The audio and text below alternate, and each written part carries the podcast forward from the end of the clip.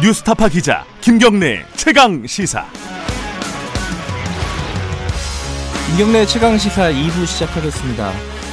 어제 박근혜 전 대통령에 대한 어, 판결이 사법적인 판결이 마무리가 됐습니다. 이러면서 이 사면 얘기가 계속 나오고 있어요. 이걸 어떻게 봐야 되는지 오늘은 어, 더불어민주당 우상호 의원 어, 지금 서울시장 예비 후보로 지금 나와 계시죠. 선거 관련된 얘기도 이것저것 좀 여쭤보도록 하겠습니다. 우상호 의원님 안녕하세요. 네네 안녕하세요.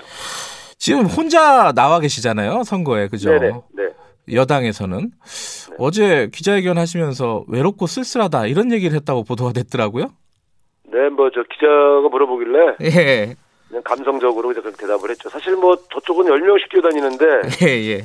10대 1로 지금 제가 혼자 싸우고 있지 않습니까? 예. 거의 뭐 예, 그런 측면에서 보면 이게 같이 싸워줄 사람도 좀 필요하고 예. 판을 좀 키워줄 사람도 필요한데 네.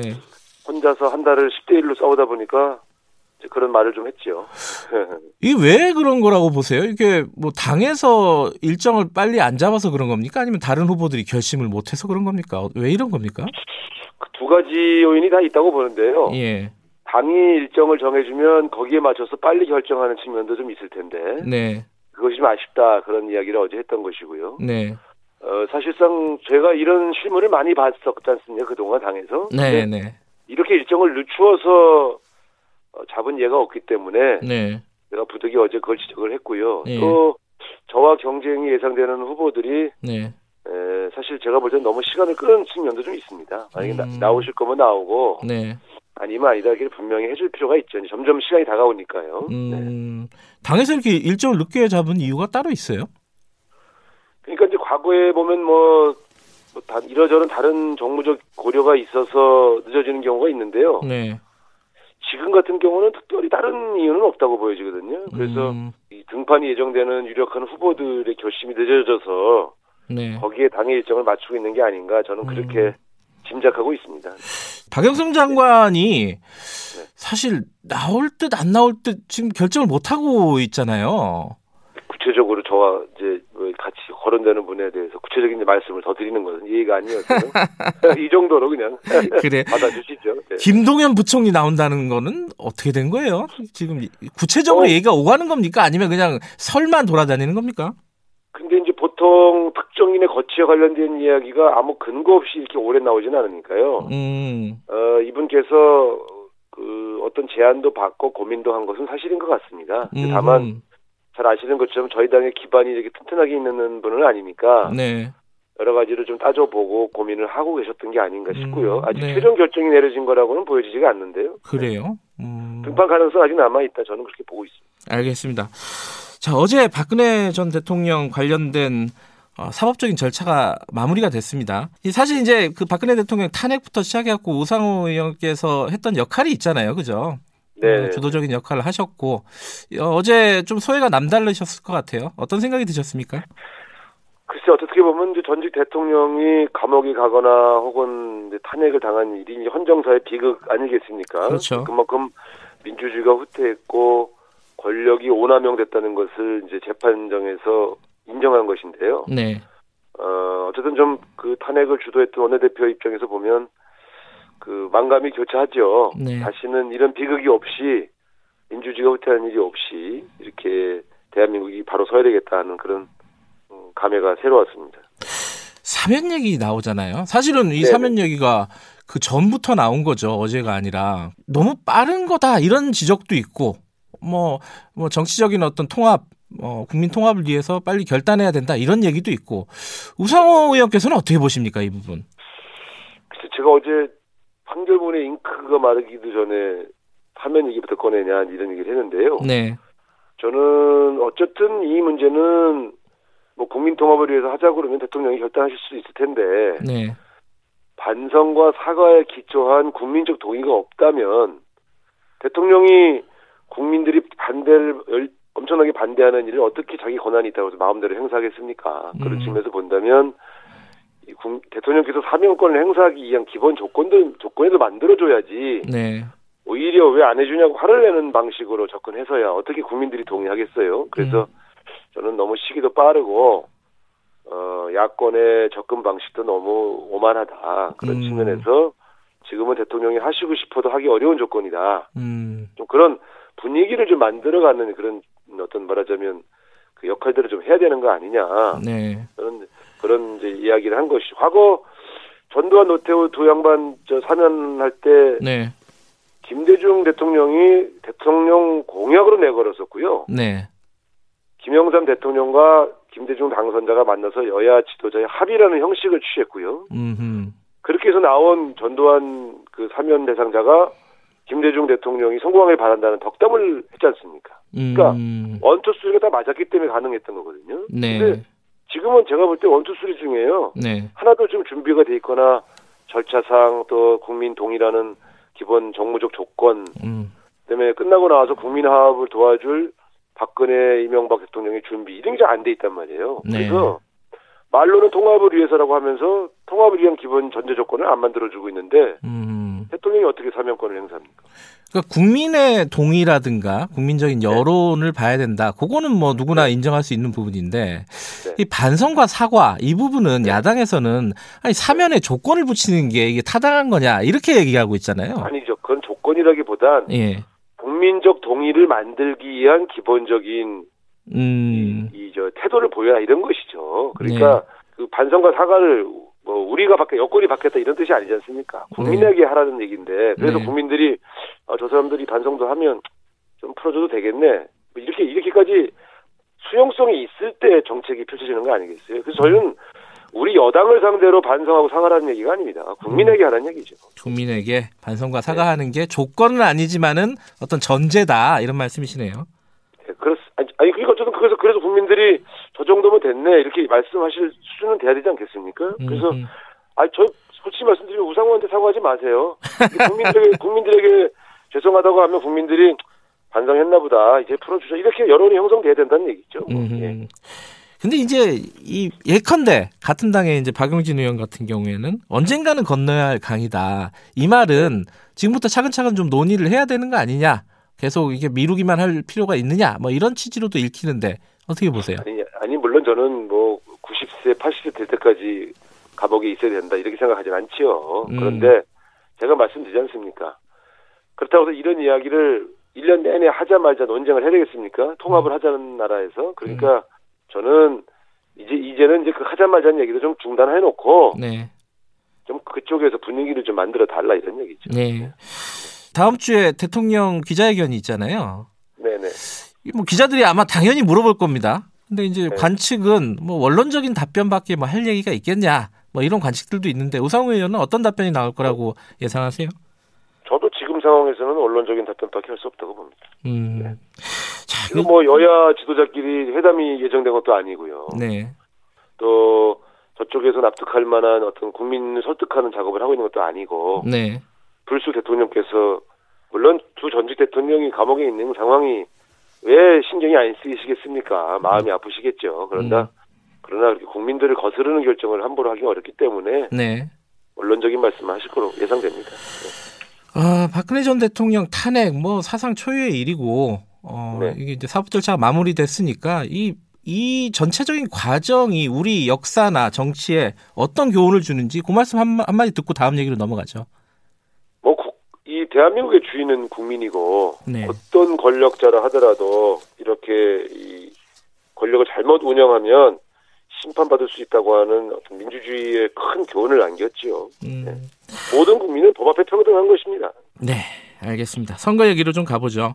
네. 어, 부동산 공약이 가장 좀 네. 뜨겁더라고요. 지금 야당 후보들도 경쟁적으로 부동산 관련된 공약을 내고 그리고 언뜻 보기에는 비슷비슷해요. 이게 뭐 공급 확대하겠다, 재건축 뭐 재개발 규제 풀겠다. 이 부분에 대해서는 우상호 의원도 비슷하단 말이에요. 뭐 차이점이 아, 예. 뭐예요? 많이 다릅니다. 많이 달라요? 뭐가 달라요? 예. 저는 공공주택 공급론자고요. 음. 지금 대한민국 서울의 부동산 정책의 목표는 투기 억제와 주거 안정 아니겠습니까? 네. 그러니까 투기 억제를 위해서는 규제라는 수단을 쓴 것이고요. 네. 주거 안정을 위해서는 공공주택 공급이라는 정책을 저가 펴, 펴고 있는 것이죠. 네. 그동안의 정책이 민간주택 공급 정책 위주로 펼치면서 투기도 억제하지 못하고 공급도 제대로 하지 못했다. 이런 판단을 제가 갖고 있는 것인데요. 네. 어, 그런데 다른 그 야당 후보들은 공공주택 공급론에 대해서는 일체의 반응이 없이 예. 어, 모든 규제와 이 저 재건축 재거 재개발을 허용해서 민간 공급 분야를 확대하겠다 이제 이렇게 공약을 하고 있습니다. 음. 근데 이것은 규제를 푼다는 것은 투기를 하라는 얘기고요. 네. 왜냐하면 투기를 억제하기 위한 규제들이니까. 네. 그 다음에 이제 민간 공급을 늘리겠다는 것은 이제 온통 공사판을 만들겠다 이런 이야기지 않습니까? 네. 굉장히 다른 거죠. 제가 민간 부문의 재건축을 부분적으로 완화하겠다는 것은 네. 공급 수단으로서의 재건축 허용이 아니라 음. 강남북 균형 발전 정책으로서의 그 재건축 허용 정 부분 허용 정책이거든요. 음. 그러니까 재건축을 한다고 해서 민간 분양의 수가 급격하게 늘어나지는 않습니다. 음. 지금까지 지난 15년간 이명박 오세훈 시장이 그렇게 뉴타운이다 뭐다 해서 서울 전역을 공사판으로 만들었어도요. 예. 1년에 만 호 이상 공급한 적이 없어요. 그러니까 15년간 누적해서 보면 신 순중한 것이 12만 호 정도가 순중했거든요. 네. 재개발 재건축 그렇게 해서도요. 그래서 네. 저 양반들이 뭐 74만 호를 하겠다, 뭐 40만 호를 공급하겠다 그래서 제가 아니 도대체 어디에다 듣겠다는 거냐? 구체적인 수치도 없이 뻥튀기 공약을 내놓네. 음. 이 일단 숫자 자체도 뻥튀기가 돼 있지만 이 민간 규제를 싹 풀겠다는 것은 투기를 억제하는 수단을 포기하겠다는 얘기인데 예. 어, 아마 저분들 주장대로 되면 아마 서울 집값 더 올 겁니다. 근데 좀 구체적으로요. 지금 우상호 네. 의원께서 낸 그 공약에도 재건축 네. 재개발 관련된 규제를 풀겠다는 거잖아요. 그게 부분적으로 부분적으로. 부분적으로 네. 그러면 이제 보통 이제 재건축 재개발 뭐 이러면은 강남 쪽 얘기를 많이 하지 않습니까? 네, 거기가 네. 풀리면은 또 다시 투기 수요가 발생하고 거기가 들썩들썩하게 되고 이런 네. 문제점들을 얘기하는데 거기에 대한 우려는 어떻게 좀 불식시킬 수 있겠습니까? 제가 방금 말씀드렸지 않습니까? 저는 강남북 균형발전 정책의 일환으로 강북 지역을 주로 풀겠다고 얘기한 거거든요. 아하, 그게 근데 다르다. 지금 저기 그 국민의힘 쪽의 야당 후보들은 강남 재건축을 풀겠다는 건데 예. 강남 재건축 같은 경우는 보통 현재도 시세가 20억에서 25억, 30억 형성돼 있고 네. 저걸 풀어서 고급 아파트를 지을 경우에 시세가 4, 50억까지 간다는 것은 삼척 동도 다 아는 얘기 아닙니까? 음. 그게 무슨 서민 주거 안정 정책입니다. 어느 서민이 50억씩 주고 강남에 재건축 아파트 들어갈 수 있겠어요? 음. 그러니까 거기서 아파트를 지으면 도대체 몇 채나 더 늘겠습니까? 제가 보면서 예. 어떻게 국민들을 저렇게 속이나 음. 그런 참 답답한 마음이 들었죠. 그러니까 우상호 의원께서 얘기하시는 재건축 재개발 규제 완화는 강남을 지금 목적으로 하는 게 아니다라는 말씀이시네요. 강남북 균형발전 정책의 일환으로 강북 지역의 일부 음. 낙후, 낙후된 네. 한 동네들 일부를 좀 도와드리겠다는 얘기죠. 예, 그런 측면에서 다르다. 그리고 부동산 정책 관련해 갖고 좀 지금 민감하게 얘기가 되고 있는 게 양도세 얘기예요. 지금 네. 야당에서는 양도세를 좀 완화해야 된다는 거잖아요. 네. 그 민주당 입장은 좀 명확한 것 같습니다. 지금 그럴 네. 그럴 시기가 아니다라는 건데 우상호 의원께서는 좀 같은 생각이십니까? 아니면 좀 다른 생각을 갖고 계십니까? 아니 이거는 뭐 지금 이제 투기 억제와 소위 말하면 다, 그 다, 다주 다주택 소유로 인하여 엄- 엄청난 이익을 실현할 가능성이 있는 다주택 다주택에 대한 규제 수단을 네. 지금 손을 보는 것은 시장에 아주 나쁜 신호를 줘서요. 음. 어, 매물도 안 나오고 어, 투기를 통해서 그동안 재테크했던 많은 분들이 거 봐라 시간 시간 지나니까 결국 후퇴하지 않냐 네. 그러면서 이 기존의 어떤 관성과 관행을 바꾸지 않을 가능성이 크죠. 그래서 음. 이 시- 그렇게 시장에 나쁜 신호를 주는 음. 어, 언제든지 정책이 또, 바, 또 바뀔 수 있다 이런 신호를 주는 것은 저는 옳지 않다고 봅니다. 물론 장기적으로는 그 보유세를 올리고 거래세를 낮추는 게 네. 맞습니다만 예. 에, 이것은 부동산 시장이 안정되고 투기가 네. 근절될 때까지는 저는 어렵다고 봅니다. 그리고 이제 또 하나 가장 중요한 정책들 중에 하나가 코로나 대책이잖아요. 여러 가지 논의들이 되고 있습니다. 이제 포- 코로나로 인해서 고통받고 있는 사람들의 고통을 어떻게 경감시켜 드릴 것인가. 지금 정치권에서는 뭐 법제화를 해야 된다. 뭐 이런 얘기도 네. 나오고 있고 이익공유제도 네. 연장선에서도 나- 나오고 있는 얘기인데 우상호 네. 의원께서 지금 구상하고 있는 어떤 코로나 대책은 어떤 겁니까? 그러니까 우리가 이런 일이 생기면은 한번 냉철하게 우리 대한민국이 K 방역에서 세계적인 모범을 보였다는 자부심을 가지면서도 네, 무엇이 부족했는가를 냉철하게 봐야 되지 않겠습니까? 예, 딱 제가 볼 때는 한 세 가지 정도가 눈에 띄더라고요. 첫 번째는 공공의료기관과 공공의료 인력이 부족하구나. 네. 그래서 지금 한정된 의료 인력이 지금 너무 고생하고 있어요. 지금 예. 거의 뭐 그 탈진할 상태까지 왔지 않습니까? 네. 그렇다면 여기서 배울 교훈은 인력을 양성하고 공급해야 되겠다. 음. 그래서 저는 공공의과대학을 서울 시립대학에 설치하겠다 이런 공약을 내걸었고요. 네. 두 번째는 이번에 보니까 선별 진료소 이런 쪽에서 일하시는 분들의 처우나 예. 조건이 너무 열악해서요. 네. 완전히 일방적 희생을 강요하고 있지 않습니까? 네. 그래서 아 이런 쪽에 인력을 보강하고 또 무슨 요양기관에서 막 갑자기 집단 감염이 발생하면 확진자가 생기면 막 몇백 명씩 확 늘는 거 예. 그럼 초기 단계에서 이분들을 빨리 빼서 옮길 수 있는 장소를 만들어 드려야 되겠다. 음. 지금 그 장소가 많지가 않아요. 예. 그러니까 그런 제도를 정비해서 감염병 대응 체계를 좀 긴밀하게 시스템화해야 되겠다. 예. 이게 두 번째고요. 예. 세 번째는 이 자영업 하시는 분들 중소상공인들 이 갑자기 가게 문을 확 닫으니까 뭐 정부나 자치단체에서 50만 원, 100만 원 드리는 거 이게 이게 다 합해서 뭐 물론 2, 300만 원 되는 경우도 있습니다만 네. 재난 대처를 위한 제도가 없었구나. 음. 그래서 제가 이 보험 제도를 만들어 가지고 네. 이런 감염병이나 이런 것을 통해서 뭐 30일, 60일 막 제대로 영업을 하지 못했을 때 음. 최대 1년에 500만 원까지 지원하는 보험 제도를 신설해야 되겠다. 이런 네. 제도 개선책을 제가 어제 발표했었습니다. 음, 그 정부에서 재정을 들여가지고 지원을 해주고 그걸 법제화하겠다. 이것보다는 지금 보험 쪽으로 접근하고 계신 거네요.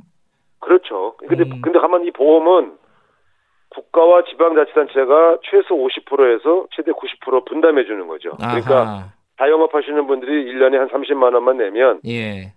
예, 그런 재해가 왔을 때에 네. 연 500만 원까지 지, 지원할 수 있는 예. 예, 이런 이런 이런 보험 제도를 신설하고요. 예. 이게 이제 항상 재난과 위험을 대비하는 안정적인 대책이 필요하지 않겠습니까? 예. 그러고 나서도 너- 뭐 필요하다면 그때 그때 국가와 지방자치단체가 지원 기금을 줄 수는 있습니다만 에, 땜질식 혹은 뭐 뭐 이렇게 하는 것보다는 좀 제도를 상선하는 게 좋겠다 음. 그런 말씀을 드렸습니다. 그 4차 재난지원금 관련해서는 지금 네. 보편이나 선별이냐 이 얘기가 뭐 좀 다시 나오고 있습니다. 이 와중에 이재명 지사가 경기도 자체적으로 좀 하겠다는 거예요. 여기에 대한 입장만 듣고 좀 마무리하죠. 재난지원금은 4차 재난지원금 지급은 경제를 완전히 회생시키기 위한 마중물로서 필요합니다. 예. 그런데 지금 아직 환자 수가 막 500명, 좀 450에서 550 사이를 지금 왔다 갔다 하고 있지 않습니까? 예. 그렇다면 잘못하면 이게 그냥 돈을 딱 드렸는데 또 계속해서 영업을 하기 어려운 상황이 오면 예. 사실상 그 막대한 국가 예산을 집어넣고 예. 그 회생의 마중물로서의 기능을 하기 어려울 수가 있죠. 그래서 예. 저는 지금은 조금 이르다. 이르다. 지금 이미 음. 3차 재난지원금을 지급하고 있거든요. 네. 자영업에게. 그러니까 요거를 지급해서 위기에 조금이라도 도움이 되게 해드리되 4차 재난지원금은 코로나 위기가 음. 아, 이 정도면 완전히 잡혀간다고 싶을 때에 지급을 해서 네. 경제 회생의 마중물로 섰으면 좋겠다. 음. 그때 상황을 봐서 전체를 다 드려야 되는지 선별해서 드려야 되는지는 그때 당시에 어느 정도 투여해야 되는가를 판단하면 되지 네. 이걸 마치 선별을 주장하거나 보편을 주장하는 것이 무슨 진영 싸움인 것처럼 예. 그렇게 만드는 것은 저는 옳지 않다고 생각합니다. 왜냐하면 이건 긴급 지원금이기 때문에 그래요. 아니 그 저기 김정민 최고위원이나 좀 비판적이잖아요. 그 이재명 지사가 독자적으로 하는 거에 대해서 혼선이 있다. 어떻게 보세요? 물론 이제 그 정부와 협조해서 예. 기민하게 같이 가는 게 좋긴 합니다만 네. 뭐 지역마다 또 자기 특성이 있으니까 음. 지방자치라는 거는 지방자치단체장들이 조금 특색 있게 할 수 있는 그런 제휴 자율성을 주는 거 아닙니까? 그러니까 음. 예. 저는 따로 또 같이라는 정신에서 네. 또 지방자치는 지방자치단체의 자율성을 가지고 실험을 하고 그걸 평가받는 것이지 뭐 예. 크게 이렇게 문제가 되겠습니까? 다만 그 제일 좋은 건 정부와 지방자치단체가 이런 재난 시에는 긴밀하게 같이 대책을 상의하고 의논하면서 같이 가는 게 좋죠. 예. 그러니까 저는 정부에서도 필요하면 지방자치단체장들하고 다 좀 긴밀한 협정 체계를 가져가는 게 좋지 않겠느냐. 예. 이렇게 같은 당 하는 사람끼리 공개적으로 서로 이렇게 티격태격 하는 게 저는 좋아 보이진 않습니다. 알겠습니다. 여기까지 듣죠. 고맙습니다. 네, 감사합니다. 더불어민주당 우상호 의원이었습니다.